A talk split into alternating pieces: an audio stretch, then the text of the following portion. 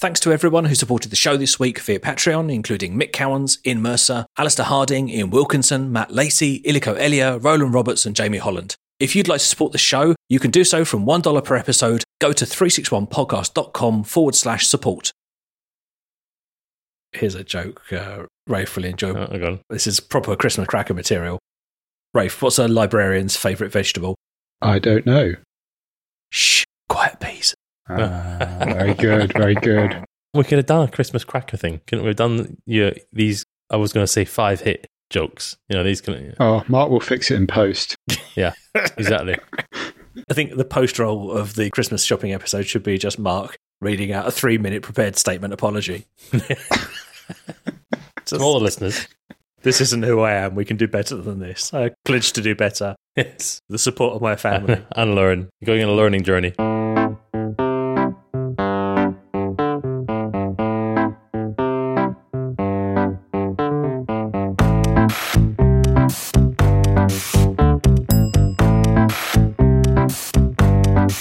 Hello and welcome to 361, a podcast about mobile tech and the world around it. My name's Ben Smith. I'm Rafe Blandford. And I'm Ewan McLeod. This is season 20, episode 10, and this week we're doing our Christmas gift guide. If you need advice on gifts for the important people in your life, we've got suggestions from £5 to £500 and some tips on getting the most for your money.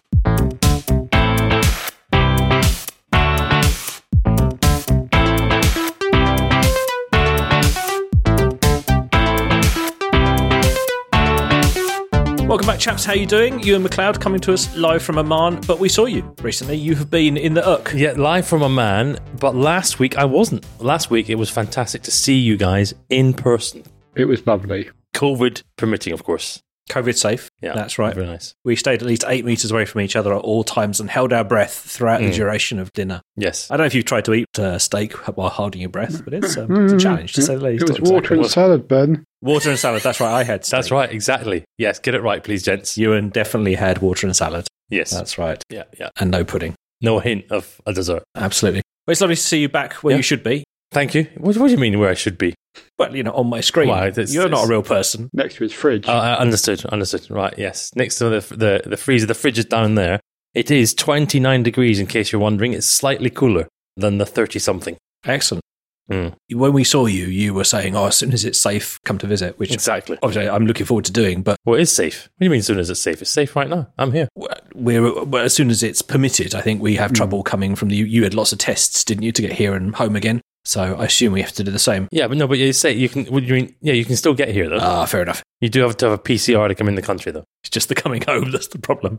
well, anyways, I was very excited because I realised that just down the road from you, Dubai Yeah, ish, a little bit, kind of relatively down the road from you, four hours, four hours car trip, 40 minute flight. I've driven further for less. Hmm. There's a new kind of aqua park thing where they have a flume, a, a transparent flume. So you go down this flume ride, Yeah. and it's transparent, and it goes through the shark tank of an aquarium. Oh, that is cool. So actually, whilst you're on the flume, you can look out around at the wildlife. that's really cool. That's really cool. Yeah, my niece and family are there at the moment. They're going to go Are and try they? it out.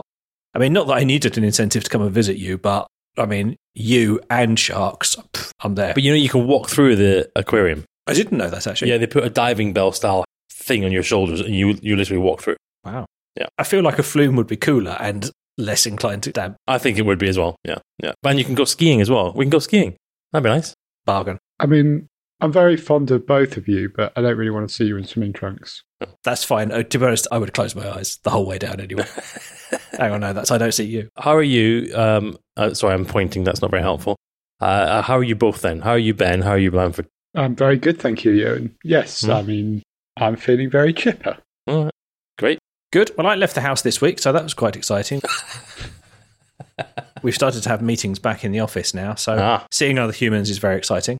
So uh, yeah, life isn't exactly back to normal, but there's um, some new stuff. Wait, happening. wait, wait a minute. Wait a minute. I flew back on Friday, and I was stuck in traffic. A three-hour traffic jam on the M25, and it wasn't people sellotaped or superglued to the the motorway. It was um, it was just I think an accident. But it's certainly back to normal as far as I could tell in terms of traffic. Yes. Yeah. I think we've been quite slow going back to face to face meetings just because it's been difficult to make our particular workplace COVID safe and get everyone in and out and Right. all that kind of stuff. But, uh, you know, it's, it's been nice. And I'm definitely a big advocate for working from home being part of the mix, but I'm Mm. remembering what I missed about it. So I'm kind of thinking, yeah, a blend will be the future. Before we begin, because it's a, it's a very special episode and you'll do your, your standard intro, I just want to ask you about spending waddles of cash. what are you doing for the new Apple Macs? No, the new Mac Pro. What's your policy? Yeah, we should head this one off at the pass because Hmm. my flippant answer to so this this is going to be our Christmas gift buying guide episode, and my my flippant answer was going to be just buy me a new Mac. That's fine. That's all I want. Just just the Mac. It's fine. You don't have to get anything special. Rafe Blandford, we were talking about this before the tape started rolling. You said you haven't ordered one yet. Where are you going to? I'm still thinking about it because I am in the market for a new personal Mac. But I was looking at it and go, oh, I could buy it, but it's going to take a couple of months to arrive because everyone else was ordering at the same time.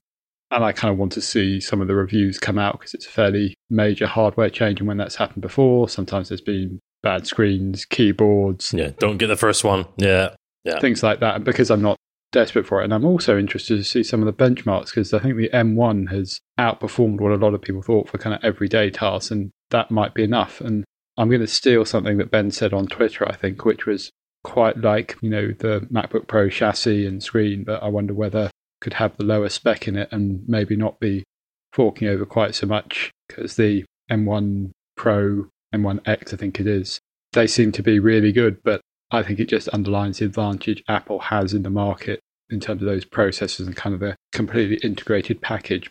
But because it's not an immediate need to replace it right now, have to have it because it's broken or something, I was actually just going to give it a little while. Well, yes, for the benefit of the non Apple fanboys who might be listening, we're talking about Apple's new range of MacBook Pros that have just been released with updated M1 Pro and M1 Max chips inside them, which are Mm. even more whizzy and performant than the M1s that were released last year. And it's the first time that they're starting to put really high performing chips in work tools. So, yeah, I was pretty excited as well. I, I, I flip flopped a bit about would I buy one or would I not, because I'd promised myself I would replace my 2016 MacBook Pro as soon as I could because I didn't like the keyboard and I didn't like the touch bar and, you know, and, and, and.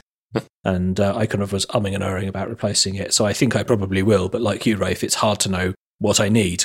Along to the right and down. Come on. Well, that used to be my default position, Mhm. but actually that is now significantly more expensive.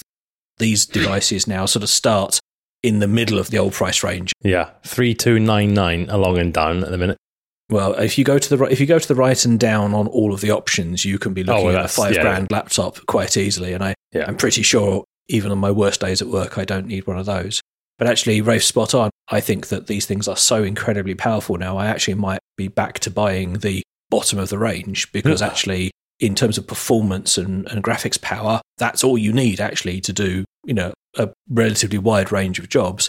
And the only reason to buy these devices over the perhaps the MacBook Air, which is an incredibly capable device now, is Mm. the the screen and the chassis and the ports and those sorts of things. Because it's almost if you wanted more ports and battery life and fast charging and all that kind of stuff, you've got to buy this device that already has this incredible processor in it. So I probably buy a relatively low spec one, but nevertheless, that's as we were saying, Hmm. that's probably a two to two and a half thousand pound commitment. So I am in the business Hmm. of collecting up all of the MacBooks in my house that I don't need anymore and trading them in. And I say MacBooks, yes, multiple ones. I've got a pile of brown boxes from the Apple recycling dear. downstairs to fill with laptops to send back. So that's my weekend sorted. But I am quite excited, I have to say. I'm talking to you now. We're recording now on a Mhm. Fairly ancient Intel Mac Mini, actually, which always Oh. has done a, a sterling job. So um, I'm wondering whether or not I'll buy a MacBook Pro and replace it as my desktop and travel machine, and it'll just be one machine to Hmm. rule them all. Would it be the 16 inch or the 14? Probably 14, Oh, because if we return to any kind of travel, lugging the 16 around is inconvenient. And uh, I have, I'm afraid, optimized all of my bags and kit for 13, 14 inch devices. I don't think you can Oh. get a 16 in my very, very favorite peak design everyday laptop bag, which I think is the same one you Oh. have, Rafe Blandford, isn't it? It is, yes. Um, that's the other quandary I have on size. I've also picked up a Microsoft Surface Laptop 3. I quite like having both the Windows and the Mac machine around, partly Mm. for kind of compatibility and doing things, and I'm fortunate, privileged to be in the position to be able to do that. So my new laptop thing hasn't quite kicked in yet, but they do look really nice. And I'm just looking at the page right now and going, mm, yeah, what's all these things that I would like but don't actually need? Yep. So Ben's Christmas gift buying guide is buy me a top of the line M1 Max laptop, and I should be very happy. I think, like all the best presents, I should probably buy it for myself, though. That's mm. my Christmas solution. We should move on, though, and we will go back and talk about laptops because, A, I think everybody else who's covering the news has covered it better at the moment, and we can do something more considered, but also we can talk about decisions we've actually made rather than me salivating over the order form uh, later, perhaps closer towards Christmas. But we should crack on because in a break of a 10 year unbroken streak, we've mm. decided to record our Christmas gift guide in adequate time to edit and publish it and for people to hear it in good time where they might actually be able to take action as a result of that Christmas gift buying guide and go out and buy some of the products we're talking about, which yes. feels odd to me. I feel like our Christmas gift buying guide should always really come out sometime just before New Year. And be recorded on the 19th. Absolutely. Absolutely, yeah. yes. And, yeah. and be yeah. nine tenths of no use to anybody except people telling us we're wrong about the product. what were you thinking? Exactly. Exactly. So I'll start the timer. There you go, little uh, behind the curtain sign there. Make sure that nobody's Christmas suggestions get more than their fair share of time. Mm, and we've got three suggestions each. And if we do well yes. for time, a few bonus suggestions at the end. And Rafe Blandford's not paying attention, so I'm going to invite him to go yes, first. Him Rafe, go first. what is your first gift suggestion and why? My first uh, gift suggestion kind of goes into the category of don't really need this, but it's quite nice when someone goes and buys you something like this, which is the Woolnut leather tech organizer. It's 126 euros. It's actually recommended by a friend of mine called Lorenzo. So thank you to him for the idea on this because I have actually got one and it's really very nice. So say that walnut or walnut? It's Woolnut, W O O L N U T. Okay. And they make various kind of leather accessories and holders for various bits of kit. This particular one is for kind of organizing all your plugs, AirPods, memory cards, okay. cables, so it's the sort of classic design, you know, it folds open flat and then it's got various elasticated straps inside it for you to hold and keep everything neat. And I've noticed this in going back into the office a bit more. You have to have your adapter with you or yeah. memory card or charger and things like this. And it, rather than having it all thrown in the bag, it's really nice to have it all organized. This is made up of full grain leather from Scandinavia. So you can absolutely buy one of these things for sort of £10 or less from Amazon and kind of have it in neoprene or your preferred material. So this is kind of buying a bit of a luxury item.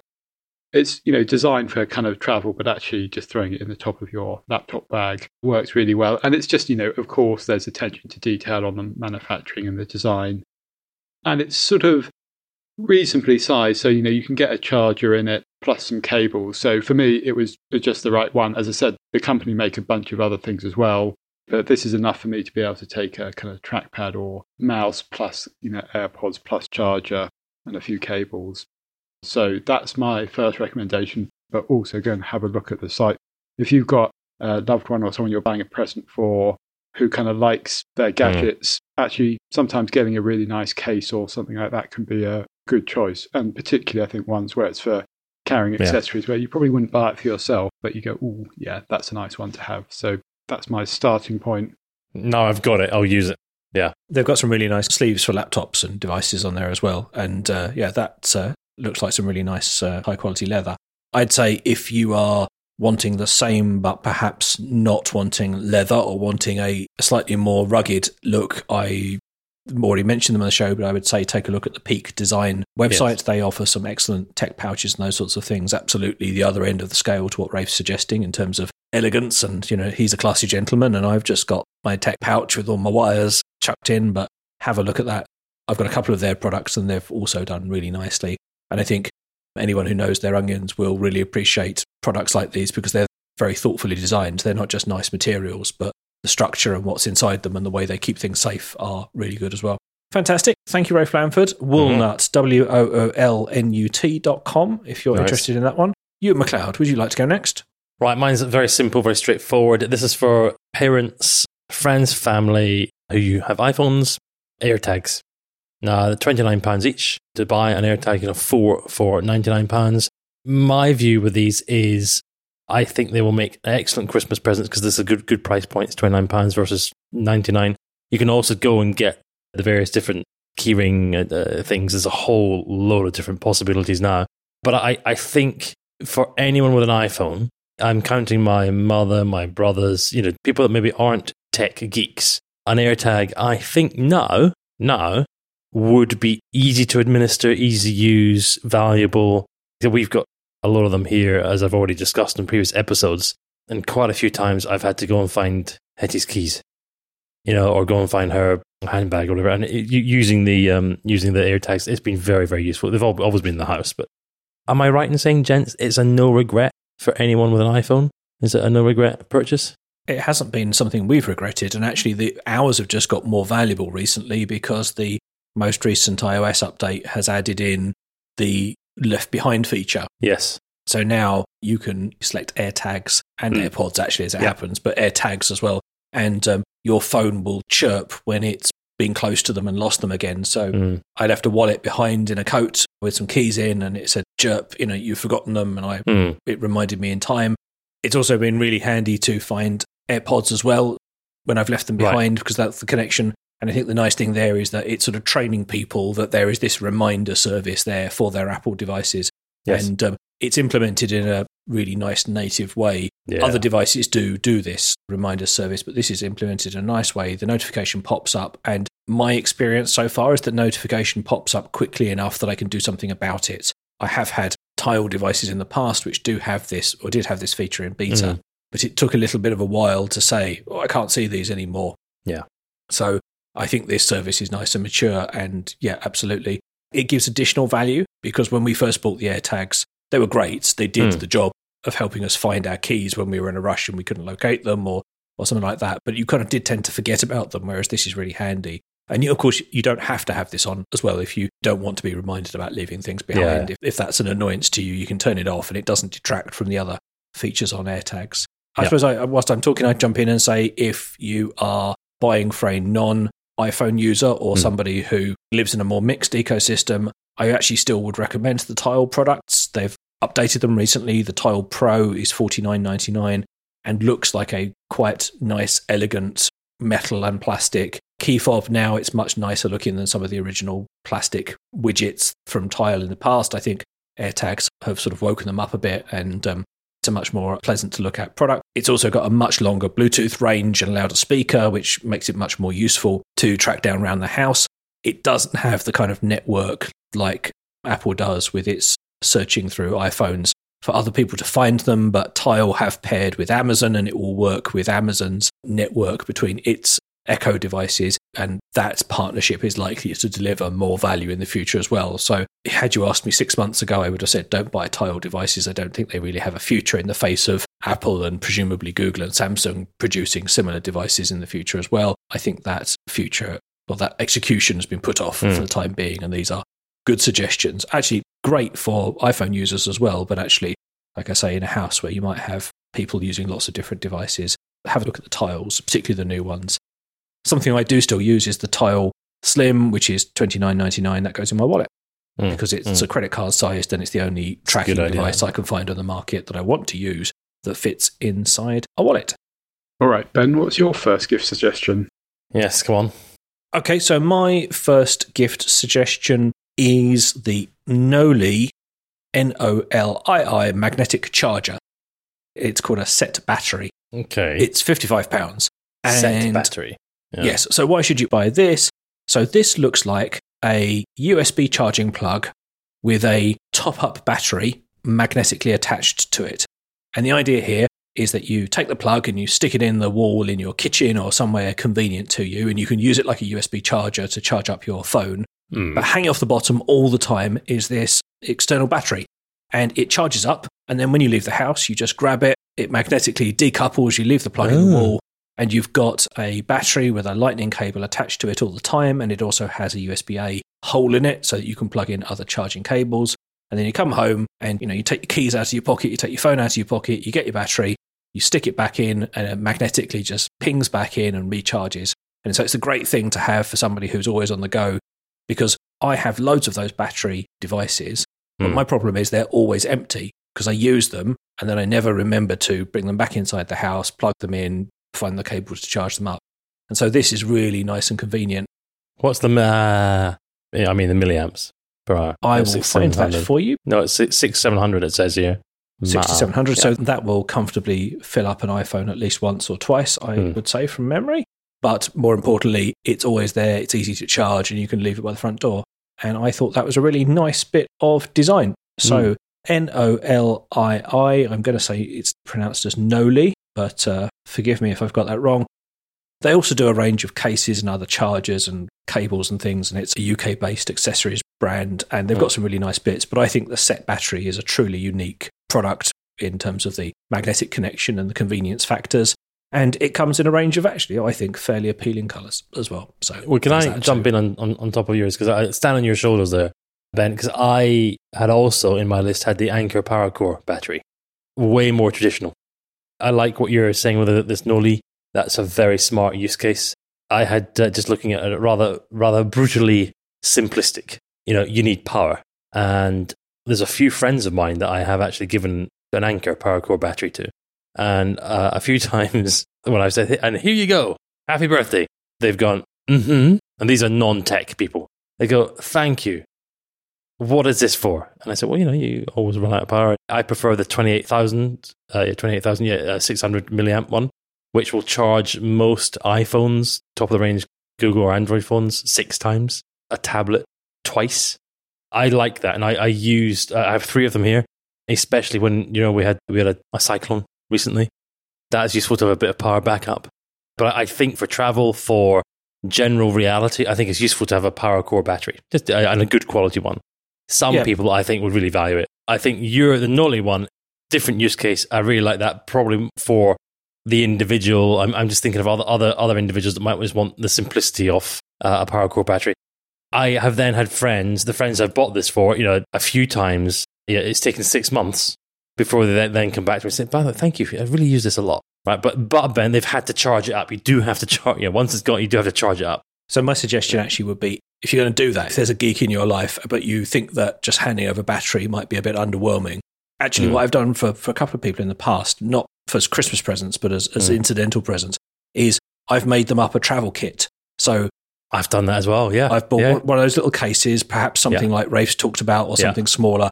And I've bought Anker cables for all the devices yes. that they have and a battery with an yes. appropriate size charger. And actually, I used to really like those Mu plugs, but any folding USB plug, because yes. there's lots on the market now, stick them all in there. And basically, now there's several people who've got these little kits and they haven't had to gather all those bits. They've just got everything they need. And as soon as you go on holidays or you go traveling, you really appreciate the convenience of having it all there. Yeah. And yeah. crucially, not having to tear your desk or your bedside cabinet apart to bring yeah. the things you use daily to have a nice travel set. So I think that can make quite a nice thoughtful gift. It's sort of not something like you've that. made, but yes. it is something you've compiled. So yes. that's thoughtful. Yes, here's my curated travel set. Yeah. Curated travel set. So anyway, Nolii, N O L I I. Take a look at the set battery there, £55. It's a bit of a premium for the convenience, but I think that's a really nice gift, particularly if it's someone who is a traveller and a geek.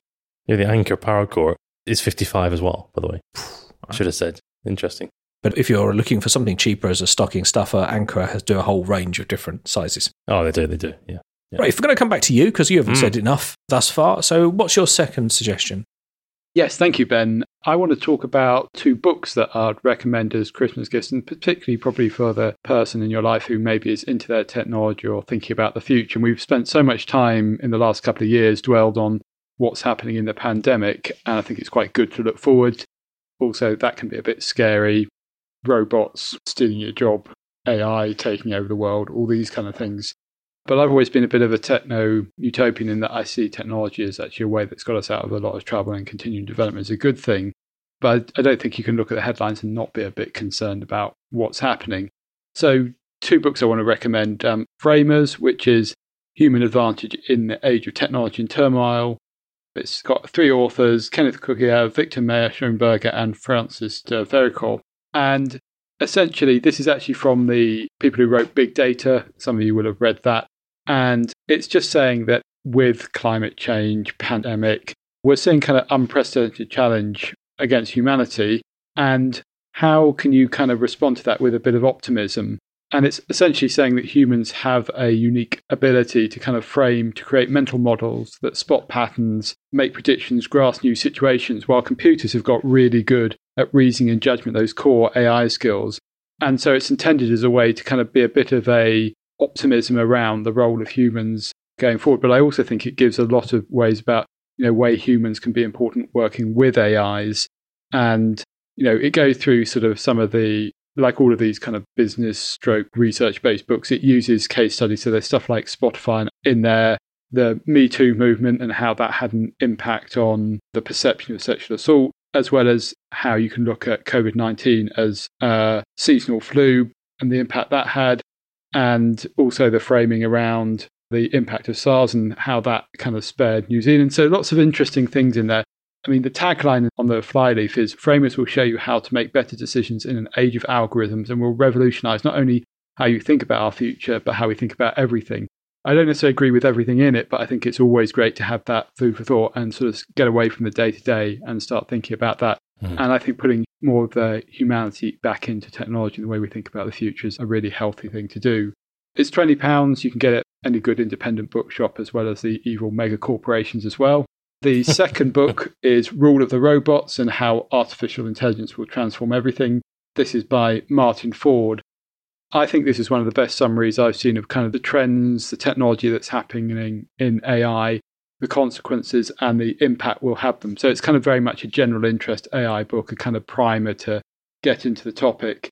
And it talks about you know how it's having an impact on every dimension of human life and how machines can solve some of the problems that humans can't you know, fighting climate change, about generative content, you know, AI doing audio and video and like events that never happened. And that sort of starts to go along the continuum of concern and how it may be misused by authoritarian regimes. And there's obviously uh, case studies on China and things like that. How it become very deeply biased, not because AI is, but the humans that create it are. And so, in the, there's examples of that so it goes through, I think it's a good primer because there's a lot of kind of hype around AI and misunderstanding. And so, again, it's a book that has made me think and learn how it can be used positively, but also negatively. But the bottom line is AI is here to stay. And the question is not how to stop it, but how to control its negative potential and harness its power for good. And I just think as a book that describes how AI will transform politics, economics, manufacturing, and everything else, and the impact on our lives. It's a really good thing. And again, something to make me think about the future. So, two book recommendations as Christmas gifts. Wow, yeah, interesting. They're both on topics I'd love to read about. And I was just about to say, God, it's a bit heavy for Christmas. But actually, on reflection, Christmas is mm. about the only time where I get some quiet time to sit down and actually read a book in a quiet, concentrating way now that I'm not commuting anymore. So mm. it's a great time to indulge in a bit of learning. I was going to jump on your book suggestion actually, and I am desperate for reading books at the moment. I have a big pile behind me. I've started buying paper books because because of Rafe. Yeah. Because of Rafe, yeah. But you said they were a good idea in the past, and I agreed because they were hidden on my Kindle and you know didn't prompt me to read them, and yeah. now they're in a big pile behind me in my office, and I still don't read them, but at least I feel guilty about it. Judging you. Yeah. However, one of the ones I have managed to read this year is We Are Bellingcat. For those that don't know, Bellingcat is a open source intelligence agency. It's an organization that Eliot Higgins, who's the author of the book, founded, and they use open source information to research events. So they uncovered the identity of the Russian agents that did the Salisbury poisoning. They came up with the most credible and now broadly accepted explanation of flight MH17's being shot down by a rocket launcher. And essentially, what they do is they use all the available public source information on the internet, combination of artificial intelligence, openly available tools, those sorts of things to research these topics. And this is the story of the organization and how it came to be. And it's absolutely fascinating because even if you're not especially interested in sort of the intelligence agency side of things, because these people are not an intelligence agency, but that's sort of how they behave, except they make their findings public the power of the tools available to them, everything from open source satellite data to material that's been hacked from public databases to information leaks to just purely the power of the crowd and people's hmm. photographs mm. from cell phones. It's very noticeable in the MH17 investigation they did. They were just using pics that people had snapped of this unusual looking tank that was rolling through part of Ukraine, I think it was at the time. And people have posted it to social media, but of course that's created a permanent geotag time-stamped record of where this vehicle was. Right. And so it's incredibly powerful information source. And, you know, sort of the Russian officials tried to dispute the claims, but actually these photos and videos are such high quality resolution that you can see the serial numbers on the tank as it moves around and things. And so it's really interesting uh, if you're into internet, if you're into data, if you like James Bond stories. This is all fascinating and actually is also, I think, quite complementary to the kind of stuff you were talking about, Rafe, because it can make you feel, you know, the use of our data for advertising and sort of the abuse of our private data can make you feel quite despondent about what the internet's good for. But actually, this is about turning that data collection on its head for arguably quite significant public good. And I have to say, I you know personally was was fascinated to read this. It's a really well written story, and it follows the path of starting out in a small group of people who were interested in identifying armaments, primarily as a sort of a hobby, which sort of ballooned into now this organization which has researchers and actually trains journalists to use data sources you know on the internet for their own work so i'd recommend that. It i think it's retails 20 pounds as rafe says available in all good bookshops. And uh, i'm looking at here on the the evil megacorp and it's 14 pounds. So a right riveting read recommended. Wow. Okay okay Ewan MacLeod you should go next. What's your second gift recommendation? Well the second was actually my battery. So i've done that. Sorry what's your third? My third one is this. Again? I'm thinking of parents and uh, friends and other family members. Google Nest Hub, second gen, or the Amazon Echo Show 5, that's also second gen. Similar pricing. So the Google Nest Hub is £89 and Echo Show 5 is £75. They don't have a photo frame. If they don't have an Amazon Echo or a visual Amazon Echo or equivalent, I really like the Google Nest Hubs. I have for the longest time been talking about them. I have the original ones. They're still going really strong. Although they're £89, the second gen or the, the first gen was a similar price point. Google regularly does massive discounts. And I remember being the Dixon's tax free, if you remember those experiences, you know, when you used to travel. The only reason to fly, wasn't it? It's basically, and I used to visit it all the time. I used to regularly find them at different times of the year for £49. And, you know, for a screen that's really good quality and it does, does all the various different things that you'd expect one of these kind of personal assistants to do, I really like the picture frame capability. I bought these for friends and family. He said, hey, try this. And again, it's a, a successful thing. It might sound a bit boring, you know, we're perhaps meant to be thinking of really cool stuff, but I thought I should come with something that's quite straightforward. This, you know, if you've got a mother a father, you can actually configure your Google Nest Hub. I haven't done it with the Amazon Echo Show, but I've configured the Google Nest Hub, you know, with various different photo albums, you know, on Google Photos. Very efficient, very easy. Um, and even if they don't, some of my family members don't actually use the assistant functionality at all. It's just a photo frame. But for £49 and, and stand by, you know, Black Friday's coming, it will be, I would predict, they always tend to half the price. 49 £59. I think for what you're getting there feels really good value to me.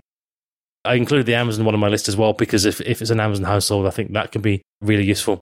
Especially the Amazon, was it, is it called Drop In? That yes. the, capability? I think yeah, uh, there's a lot of family members I know, different families that use this all the time. All the time.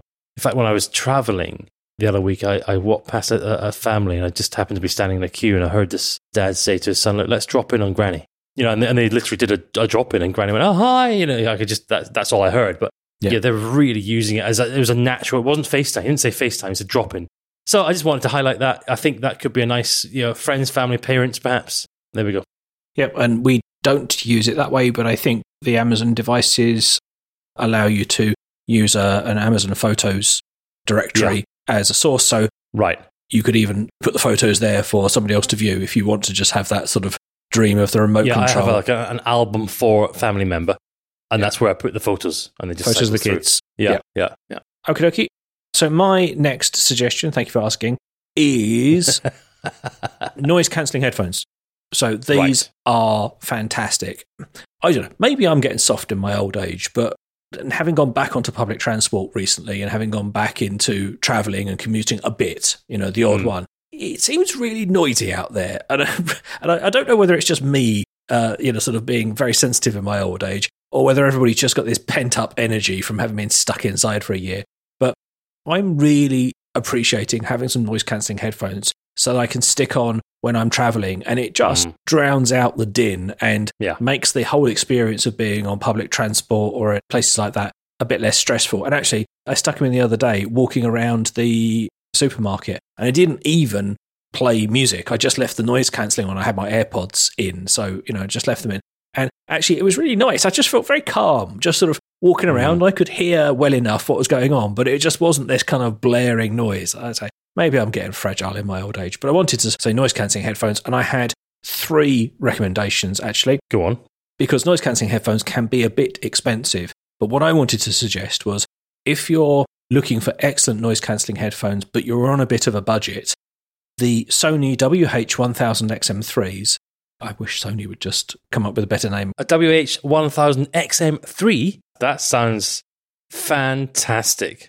So the XM3s are the previous generation Right. of noise cancelling headphones. So these are now reasonably well discounted. You don't pay a penny more than £200 for them. I think you're right. During Black Friday, you'll see these with reasonable sized discounts on. But even though they're last generation headphones, they are excellent. The noise cancelling and the comfort and the convenience and the design of the Sony headphones are still brilliant. These are still excellent headphones. And if you've got somebody who is probably just going to use them to listen to music over Mm. Bluetooth or a wired connection because it can do both, there is very little reason to upgrade to any of the newer generations. And you can have some absolutely stonking, very close to best in market noise cancelling headphones for, well, under £200 now. I'm literally wearing mine now to record Ooh. the podcast. I don't use the noise cancelling function while we're recording, obviously, Mm. but these are so comfortable, just absolutely outstanding. If you've got a little more money to spend, you want the latest version, or you think that you might want to give them to somebody who would like to use them to make phone calls, so use the microphone feature in because the XM3s do have a microphone, but it's nothing to write home about. The XM4s, which are the next generation of the model I was talking about, or the Bose Quiet Comfort 700s, are both available around the 250 260 pound mark. They are both excellent, I would say. Choose based on style and brand preference. I don't think there's a significant difference beyond individual preference between those devices. But uh, noise cancelling headphones very much appreciated and actually quite accessible now at those prices. And Ewan, why don't you pick this up? Because Right. you talked about kids. Yeah, so I have the longest time been a big fan of Sony. I think a while ago, I think it might have been you, or maybe it was Wirecutter. Someone persuaded me to just try Bose, and I have the Quiet Comfort 700s.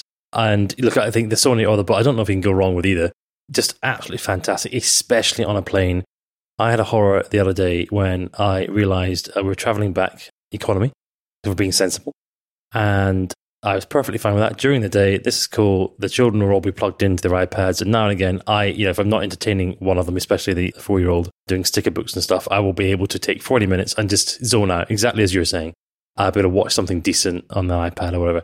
But I did want to have the, my quiet comforts with me. I forgot them. I was furious, furious. So I actually made an impulse purchase in Muscat Airport. They had some quiet comfort 700s. Went and bought a pair. Done. And just charged them up with my Anker PowerCore battery that I was carrying while we Nice. sat at McDonald's. But then the children. This is an interesting one. The Bose Quiet Comfort's about two hundred sixty-five pounds, and that, that is similar to the, the Sony, the latest generation Sony's. For children, typically want some smaller ones. These aren't noise cancelling, but they are. Uh, again, this is Wirecutter's recommendation, and I have verified their recommendation. We've had uh, two, now three pairs of Puro Sound Labs BT2200. These are made for children, so they're a little bit smaller. Bluetooth, uh, about 10, 12 hours from memory, wireless battery. You can plug them in, especially to the airline entertainment systems if you need to. They come with a little cable. But the best thing with these is they are noise limited, or sorry, volume limited.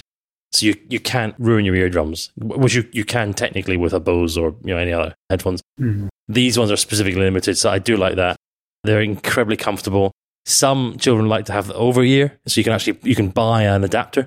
Just you buy the, the, the over ear, the headphone bit, just kind of fit it on. They come by default with on ear, but the the boys really wanted the over ear uh, because they felt that was a bit more. It kept more sound out. They loved them this trip. They've been we've been using the Puros uh, for two or three years. They are really good. That came from Wirecutter originally, but I've been really enjoying them. So if you have, if you have children, you want wireless Bluetooth I made the mistake for Octavia, the four year old, of buying her some LOL. You know, LOL, that, that kind of children's girl brand. Right. They did some Bluetooth headphones and they just came apart on the flight. Because I, I didn't have time to order her some. She hadn't needed any. She just wouldn't wear them. But this time, th- this trip, because she's now four, she did one. So I actually ordered some when I was in the UK, some pink ones. Loved them, seamless. She used them for hours, still uses them. So, Puro Sound Labs, do have a look at them for children. All right, two points. One observation, one question. Um, ben, would you like some slippers and some crumpets to go with your old man headphones? And one question for you. And I feel there was a bit missing from your impulse purchase story. Was there something that maybe happened a little while after that? Um, yeah, I was um, absolutely uh, furious I'd forgotten these headphones. Furious. Because I'd actually, I realized when I was getting out of the car, I was just getting everything and I just, no, I just left them in the bed, left them in the bed. So while the family was ensconced at McDonald's, I said, I'm just going to go and buy some headphones. And Hetty, I think she could tell from my, you know, do not question. Just going to go and buy some headphones. Right. Because she's got, I bought some for her a while ago. She's got them. Everyone's got them apart from me. And I thought, I'm not doing an eight hour flight without. And so she didn't question. I went, I got them done. I had to come back again because I forgot my boarding pass. Done. Don't speak to me. Then I'm happy. And then as I am packing up, I realized that, of course, I do have my quiet comforts with me in the bottom of my bag because I was being organized. So now I have two those quiet comfort models. I haven't quite worked out how to deal with that yet, right? Because I'd already ripped the box open, used them, plugged them in, you know, I actually got rid of the box already. Couldn't take them back. Mm. Anyway, I've got an extra pair just in case. There we go. Hot standby. Yeah. Mm. I was just looking at the Puro site there. We also have the 2200s and ah. concur. Ah. Chunky, great controls, work really well for kids. Absolutely brilliant. Since I last looked, they've also added some noise cancelling models on. So oh. there's Puro mm-hmm. Quiets now and um, hybrid active noise cancelling, all for kids, but with over ear and on ear solutions if you want noise cancelling. If that sounds a bit pricey, though, and uh, I mean, we bought the Bluetooth ones because we wanted the flexibility, but there are Puro basic ones, which are wired only models for, well, I'm looking at the US site here for as low as $35. So, you know, if you are just thinking about a stocking stuff, a gift to go along with a tablet or a games yeah. console or a bigger present for kids, the whole Puro range is excellent. They've been widely reviewed by independent labs as well, and the noise limiting ear protection features are yeah. absolutely straight up legit. So thoroughly recommend those, and they're available at a very attractive price point, all the way down into the wired models as well. Mm. Okay, I think it's to me for my last and final suggestion, and yes. I'm going to go a little bit off piste here, and my suggestion would be a Stream Deck Mini. What is that? What is a Stream Deck? You ask me. Thank you, Ewan. So, yeah. Stream Deck is actually intended. Oh, it's a little button thing, right? The little button thing. Brilliant. There you go. You save me five minutes. Okay. Say some more. So, Stream Deck is intended for gamers, and it's a way to have a separate set of controls from your main keyboard on your computer if you're gaming. And you can configure the Stream Deck so each button lights up with a custom icon or text or something on it. Uh, yeah. And gamers use it to record or do replays or to control streaming or to control the volume of individual bits of the game. And it's like having a little bespoke keyboard in front of you that you can mm. configure and you can change the configuration of the buttons and what they do depending on what application or what game you're playing. That's very smart, isn't it? And that yeah. is fantastic. And if you're a gamer, then I suspect you'll already know about Elgato products and the Stream Deck. And, uh, you know, you might be inclined to get one. But I actually think buy it for the geek in your life anyway, because I've bought one for my work computer and I've plugged it in and I don't have any gaming stuff mm. on there. I have a button to turn my microphone on and off in Teams calls. I have a button to turn my video camera on and off in Teams calls. I have a button to turn my Hue smart lamp on my desk on and off to give me illumination when I'm on calls. Also, because you can add little plugins to the Stream Deck software on your computer, which will integrate with other things. I've also integrated it with my smart home mm. as well. by pressing buttons on the Stream Deck, I can set the temperature that I'd like my office to be at and turn the heating on and off, turn the ceiling lights on and off. And by paging through, I can actually control a whole bunch of smart home technology as well. And the Philips Hue smart lights has a native integration. There's a Home Assistant integration that's been developed by the community. And you can even just have it do something as simple as press a keyboard combination. So if you have an app that you use perhaps for work, I'd, I'd find myself taking a lot of screenshots to demonstrate things to yeah. people. And I can never remember on the Mac, it's Control Alt Mac Apple Shift F4, shift, and then you hope. Alt Shift. I can never remember. Hmm. You can just set up that keyboard combination to be pressed when you press the button on the Stream Deck. It's really nice.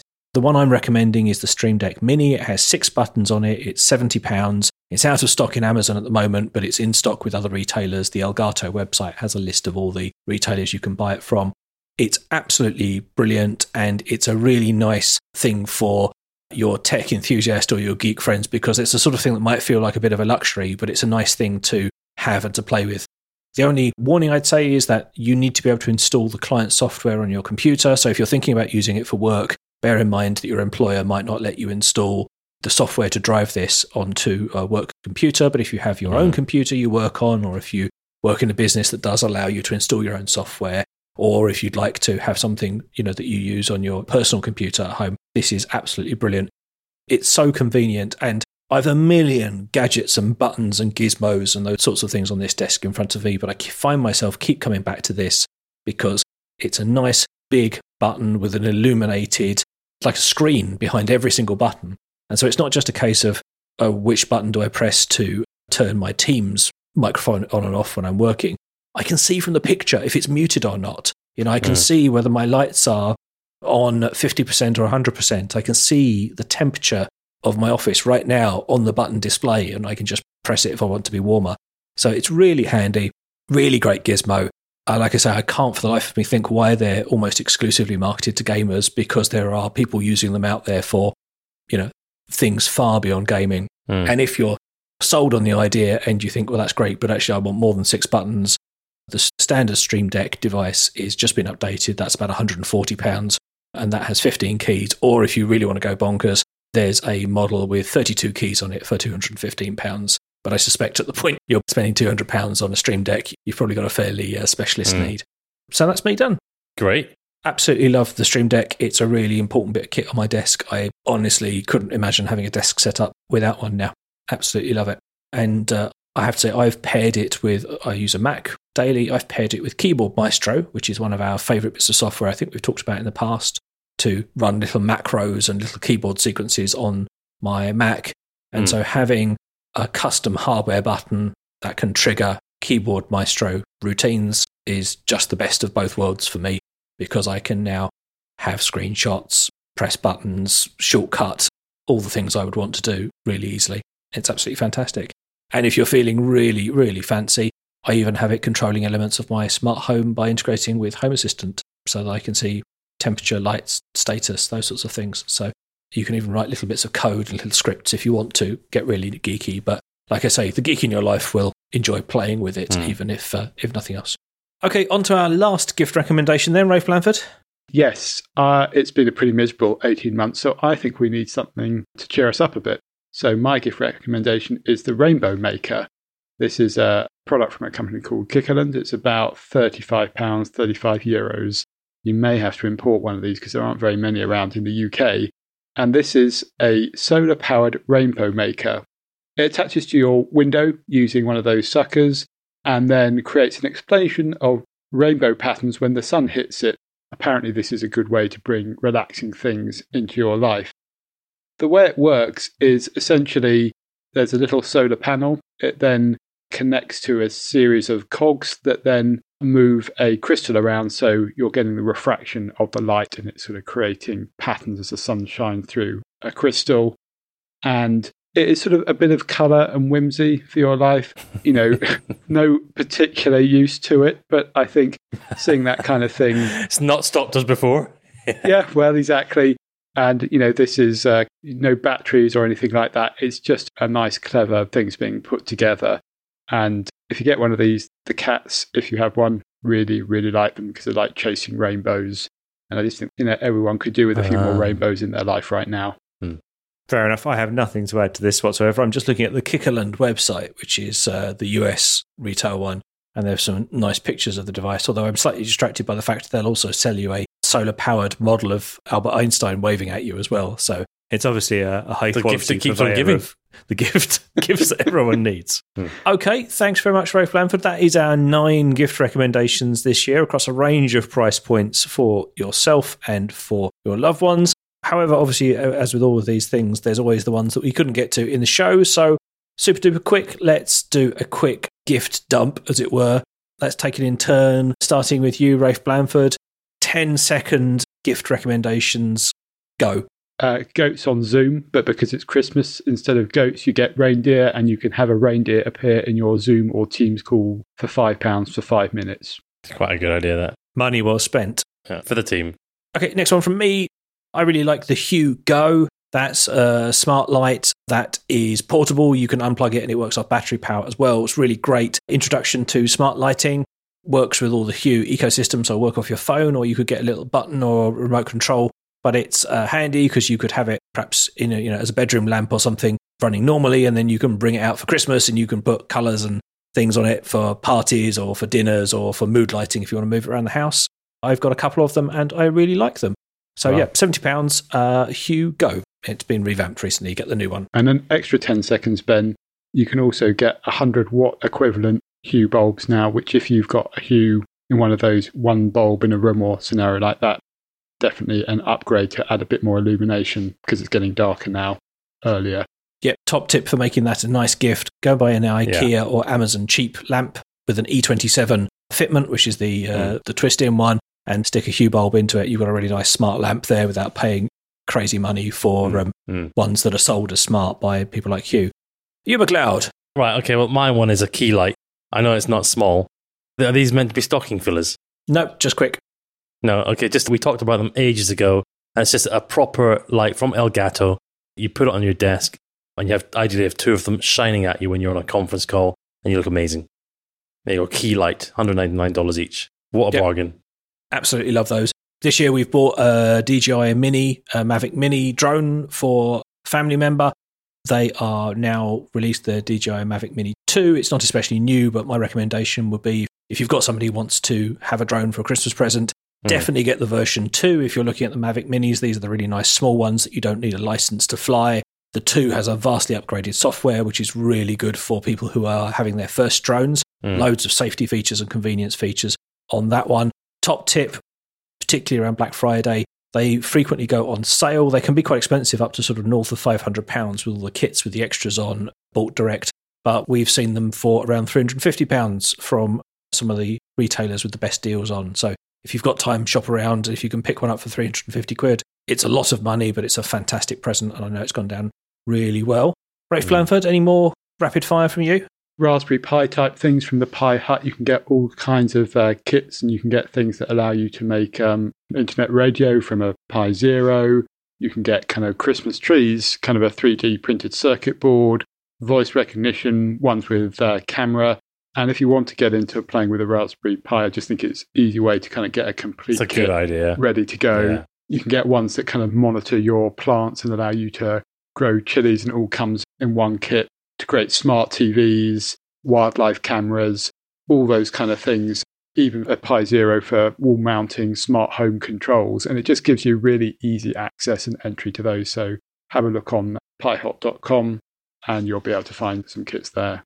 I think some of those kits would be great for younger sort of teenagers and children and things because they come with all the bits you need to assemble them and some instructions as well. So there were some really great ones in there. I was surprised at the range. I even saw one that looks like a big LCD clock. I thought, oh, we could finally make the 361 studio clock, you know, to count down the minutes until we're over time. Final one from me the Nintendo Switch is a hit device for Christmas and birthday presents, and the OLED version is available now. I think it's sold out at the time of recording, and I expect it to be very hard to get hold of in the run up to Christmas. But if you've managed to find one, or if you've got a family member who's already got one and you're thinking about buying games for them, obviously all the existing original Switch games still work. Recommendation would be to buy the shrink wrapped physical products from shelves or from retailers, including Amazon. The Nintendo store itself doesn't seem to discount, and we've actually managed to Mm. save quite a lot of money shopping around for the titles that we wanted. And it feels counterintuitive buying a physical thing and it costing less than the downloaded version, but that's the way it's gone. And so, Yeah. my suggestion get onto Amazon and other electronics retailers, look for the discounts. You will find them more readily than the Nintendo store. Can I just say, like, we have a Nintendo, Nintendo Switch. I think it was Archie that got it, or Freddie. And the online store is the worst, by far, ever, by far, worst online experience of a store like this. I mean, PlayStation is a bit annoying at times. You know, from 1995, it feels like um, Xbox is a bit better. But the Nintendo store, oh, just ridiculous. So the pricing is very annoying but the, actually the user experience of it, I will try it again. It's been a few months since I have, I've refused to do it, refused to use it uh, when the children have been screaming. Have you used it yet? Well, for now, we've bought one for as a Christmas gift, but we have Right. solely bought the physical products because the prices were so steep on the online store. Yeah. And I, I get there's a convenience factor, and we, we might do in No, the no, it's, future. no, it's not sixty dollars. It's ridiculous, right? And there's, there's zero discounting. Absolutely. Okay, there are there are there are some discounts now and again, but it just feels it looks like they haven't thought about the consumer experience at all. Total afterthought, I think. Maybe they've changed. I will have a look again. But for the last six months, we've refused to buy any of this nonsense. It's just really poor quality. You know, it's, it's the one where you log in and then you try and buy it, fails, it fails, try another card, fails, try another card, fail, nothing fail. Yeah, I am not impressed. Right, I expect you, you at the minute have an expectation of how the store will work. You do, right? Yeah. That is not how it works or how it didn't work. I need to check it recently. I was skeptical about buying the Switch as a device when we've got plenty of iPads and things like that. But having been beset with in app purchases and annoyance and things for iPad games for the children in our families, Hmm. I now get the appeal of a dedicated device and a portable device and something with a joystick and all those sorts of things. Really? But I really was surprised at the price of the games and was delighted to find that they are cheaper retail. And of course, if we don't like them, it means we can give them to family members or swap them around if, you know, for age appropriateness or as we grow out of things. Because particularly with kids' games, uh, it's all very well buying something that's appropriate this year, but will it stay fun for the longest time to be worthwhile? And to finish us off, if you are listening to this late and need a last minute gift recommendation, you can go to Amazon and actually now buy Kindle books for other people by clicking on the buy for someone else button. And all you have to do is fill in their email address and they can then redeem the book later. It's something I've complained about previously not being able to do, but some people like getting all their books on Kindle. And if you need to send something digitally, you can actually buy it on Christmas Day and still print something out, put it under the tree, or just send it to them as an email. So there's your quite literally last minute gift guide or suggestion. I think that's a really good tip. Something else, actually, that just struck me would be if you are planning to buy gift vouchers for people in other countries, as we have often tried to do, it's incredibly difficult to make overseas credit cards work in the various stores. We've had problems with Amazon vouchers, with Apple vouchers, and with Spotify vouchers over the years. So if you're planning to do those things, don't leave it to the last minute. Do your homework now. Yeah. Frequently, the only reliable way to make this work is to get somebody in country to buy these things for you. We've expended many, many hours trying to work around those problems in the past, particularly and annoyingly with Apple, who were one of the hardest to make work. So, vouchers, you, you always assume that they're going to be super easy and you'll just do them just 10 minutes before you need to. But uh, sadly, that's not been the case for us when we've been buying overseas. So, that would be my top tip there. Anyways, we are out of time. This is the end of season 20 and our 10th year. So we're going to wrap up now until Christmas. We'll be back for a episode, a special episode between Christmas and New Year. Ooh, a bonus. I say I say special more because of when it will be timed in the year rather than the actual content. I oh, suspect come the content will be more of the same. So we'll be back between Christmas and New Year and then having a little holiday and we'll be back to you in 2022.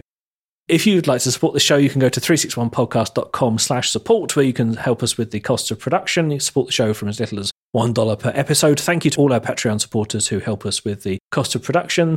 If you'd like to leave feedback or suggest other gifts uh, in the run up to Christmas, then go to 361podcast.com. You can leave a comment underneath this episode or you can send us a email privately if you prefer to do that, or you can find us on Twitter at 361podcast. Gentlemen, if we don't see you before, have a very happy Christmas. Good luck with the shopping. Indeed. Thank you, Ben.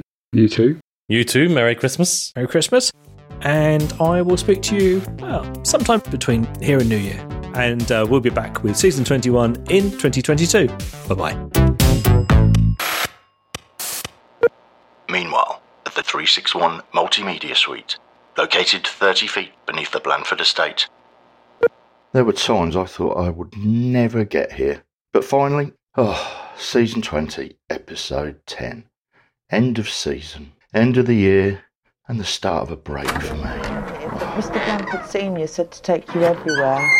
Hiya, this is the guy from the auction house doing the insurance assessment. I'm Joylove, St. John Joylove from Christaby's. Sorry to disturb you.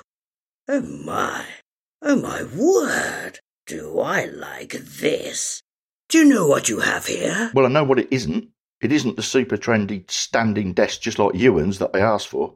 Oh no, what I've got is some crappy desk chucked out from the big house, raised up on four beer crates. Well, my dear fellow, if I'm not very much mistaken, what you have here is. Hmm. Yes, excellent. Yes, as always, I'm correct. You have here one of the finest examples of a mahogany gentleman's writing desk. Late George the Third. Hmm. Original handles. Is it a good one then, Mr. Joylove? Well, I don't think I would be over exaggerating if I were to say this is the finest example I have seen in over 30 years in the trade. A piece by the celebrated craftsman. Spence, yes, I, I'm quite sure. Now, if I just look behind this drawer, Spence was renowned for secret compartments in his work. Aha! Yes, yes, here we are. And a piece of parchment within. Right, well, I'll have that, thank you. So, is that weird cupboard? It's called an armoire, isn't it? Yes, correct. Okay, is that armoire worth something then? Nah, that's just a bit of rubbish, mate. Right, well, off you pop then. Don't let the door hit you on the way out. Goodbye. See ya. Yep, see ya. Right, let's get this show finished then. Okay, are we, uh, are we ready to kick off then? We are, let's do it. Welcome back, gentlemen. How are you doing? You Very and MacLeod well, coming to us you. live. Oh, so well, there we go. Wow, so exciting. Rafe Blandford's woken up. Hello, Rafe Blandford, coming to us live from London. Oh, wait, are we not starting again? Oh, after Shall that? we start again? Yeah. Yes, I think that would be better, wouldn't it? A bit of a false start. Yeah. Well, I just you always you always go to Rafe. I'm wondering why you came to me. It's very nice. Should we call that a practice one? Well, just because I was going to say that we'd met up. And I said, but no, Yeah, okay. Well, I'll go to Ewan first. I'll just feel victimised and left out, it's fine. Cool. like the rest of the time. yeah. It's just- yeah. We just need some foley of a tiny violin, please, Mark.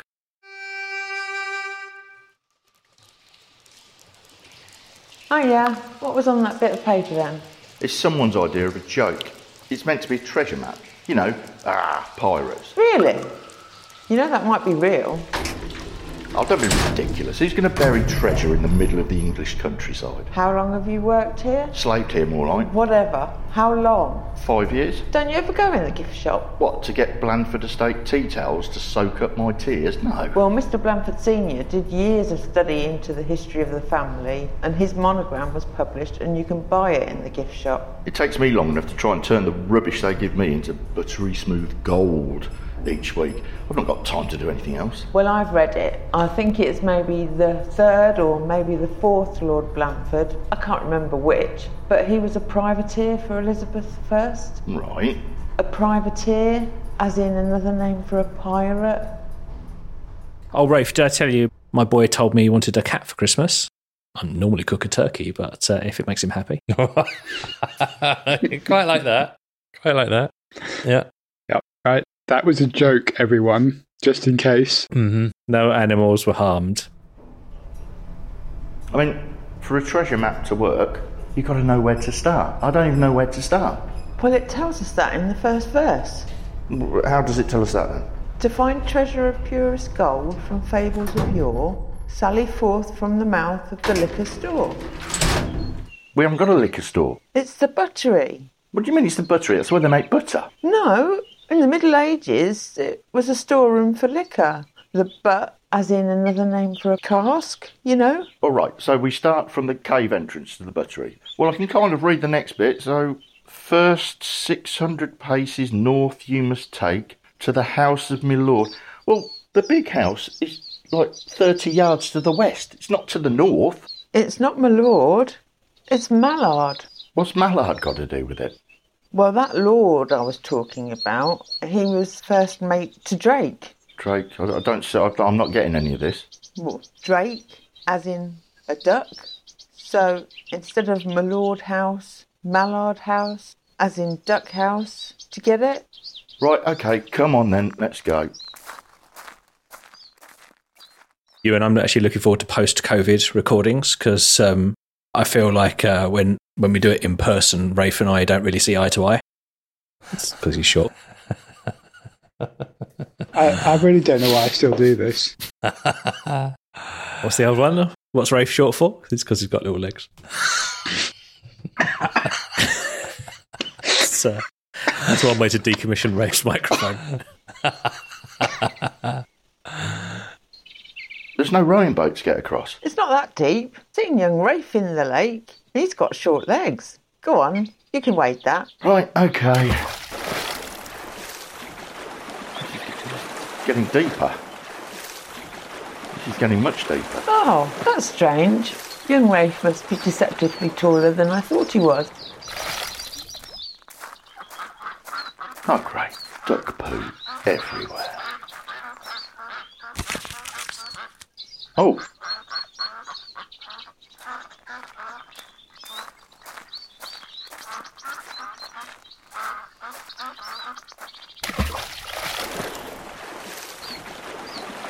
Did you find anything? yeah, I found out how wet I am. And how much I stink of duck poo now. But yeah, I found this key. Right, let's get back to the buttery then. There we go. That one, please, Mark. That's it. I'm done. I've got no jokes. Yeah. I've got a goat called Boris gulping at me. You Don't need a reindeer? Or are you, you going to do it now? I, I inadvertently scrolled down past the reindeers Okay. Blitzen, Dasher, Donna, and Cupid. Shall we press stop then? Sorry, Mark. Oh, also, there's a there's a little donkey, Oh, pony. Sorry, dog. right? Okay. No, pony. No, Right, you're a no. no singing. On a dusty Although I note here, Rafe, that this company also offer donkey assisted therapy, which is what we'll need if we have to listen to MacLeod singing. Little. Do- okay. Oh, I'm getting quite excited. What do you think it is? Precious stones, diamonds, rubies, pieces of eight. What's it say right at the start of that riddle? To find treasure of purest gold from fables of yore. There you go. It's going to be gold. It's gold bars. The only thing is, I don't know where the key fits.